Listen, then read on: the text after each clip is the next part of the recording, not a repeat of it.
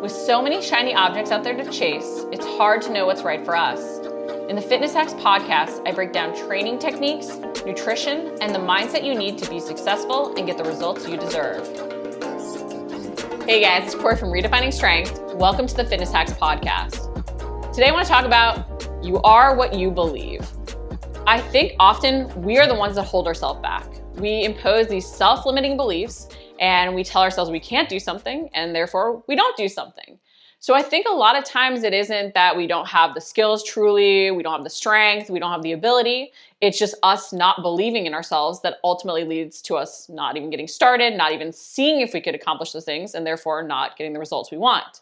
So I think it's one of these things that we have to really embrace the learning experience. We have to accept that failure is going to be a part of it and we have to realize that we are our own worst, worst enemy a lot of times and that a lot of our limitations are self imposed we can't fear failure. And I know at some point, you know, growing up, we're either told that we're bad at something and therefore we don't like that feeling of being told we're bad at something, or we fail and then we feel really bad or embarrassed or any of these different things. But we develop this fear of failure. And so therefore, it's really uncomfortable to put ourselves in the position where we have to go through that learning experience and we have to be bad at something. So I think it's really key we recognize that growing up, yes, this was not something that felt good, but the only way to get better at something, the only way to truly be successful, to reach our goals, is to embrace sort of being bad at it. So, I wanted to talk about how to get over some of those self limiting beliefs so that you can embrace the process. I think of these things as like secrets so that you can avoid holding yourself back. So, tip number one act as if. Okay, so I think act as if it's different than fake it till you make it. Because when you say fake it till you make it, you're not actually believing you're the thing, you're sort of just enacting the habits and going through the motions. When you act as if, you are actually doing the things that you know a person in that position would do, right? If you want to be good at that sport, you're going to then enact all the habits of a person who would be good at that sport from how you fuel to how you practice to how you think.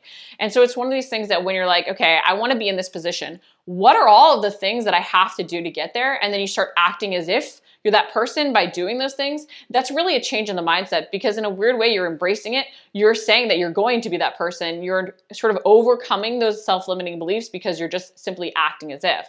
And I think a lot of times those habits then help us build. We also then embrace the fact that we're not going to be good at something because it's sort of just part of the process. So it's sort of this weird, in my opinion, a mental hack to get yourself to do the things that you need to do that will ultimately lead to the end results. Because if you're doing those habits daily, results are going to build. The hard part is often getting ourselves to do those habits daily because we either a get so gung ho we think we need to do everything all at once and that's just not the way it works and then at the first sign of us not being good at something we sort of fall back into old routines it also becomes hard but if we're acting as if and we're embracing those small little daily habits that are annoying at times and tedious and boring we're really going to see the results build because honestly, it's not one massive burst of intensity that gets results. It's something we can do consistently. So I tell you, sort of think, act as if. I need to act as if I'm that person, which means I need to embrace those daily habits, no matter how small. And sometimes even starting with something simpler will be better. Number two, ask yourself why and then realize you don't know until you've tried. I think a lot of times we just sort of accept, you know, those self-limiting beliefs. We tell ourselves, I'm not good at something.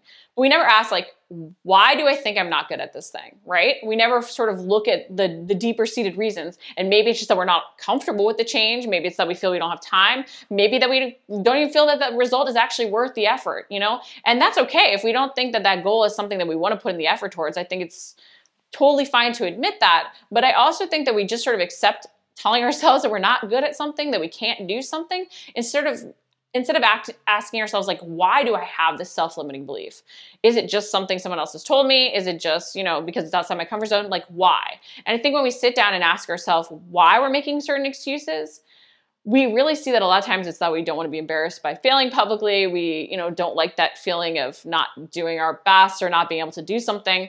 And so then when we do that we can then break down those little habits so that we can start moving forward and i think it's also eye-opening that we're like okay but i don't really know if i'm bad at this. I'm just assuming i'm bad at this when you ask yourself why.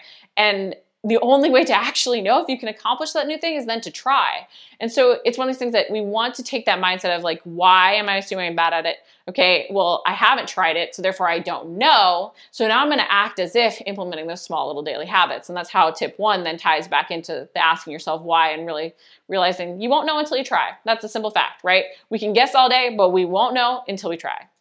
And a lot of times the best results happen when we do something that we didn't know we could do. Number three is embrace failure. Okay. I bring this up because I think our fear, a fear of failure often holds us back, but failure is not the opposite of success, it's a part of it. It is 100% a horrible, annoying, just no one likes it part of success, but you can't succeed if you don't fail because failure isn't one of these things where that's us not succeeding. It's us knowing and now maybe more of a clear path to succeed, something not to do, right? We're ruling out all the different other paths we could go down. So we're finding the, the most efficient way to get to our end goal, right? There might be a lot of ways to drive to reach a specific de- destination, and you might even pull up Google Maps to see which is the fastest that day because there's traffic on other ones, right? So it'd be nice if we had that cheat sheet, which planning ahead can really give us. But it's one of those things that we want to find that most clear path to our end result. But the only way to find that sometimes is to take the wrong direction, get in that traffic, you know, have to sit there so that we realize that's not going to be good at that time of day, right? But it's one of those things that you need to embrace failure because it is a part of success. It is part of that learning process. And the more that you realize that everybody fails and that anybody who's gotten these amazing results, reach goals they never thought possible, they've failed, I think it's a lot easier to sort of accept that. And you have to remember that anybody judging your failures is probably afraid to get started themselves because they're afraid of that negative uh, attention from somebody else. So instead of seeing anybody who is negative if you if you failed as like you know oh I failed and feeling bad about it, be like oh they're just jealous that I'm actually trying to move forward. So embrace failure because it is a part of it. Okay. I'm going to fail, but it's the only way I'm going to succeed. So much of success, guys, is never giving up.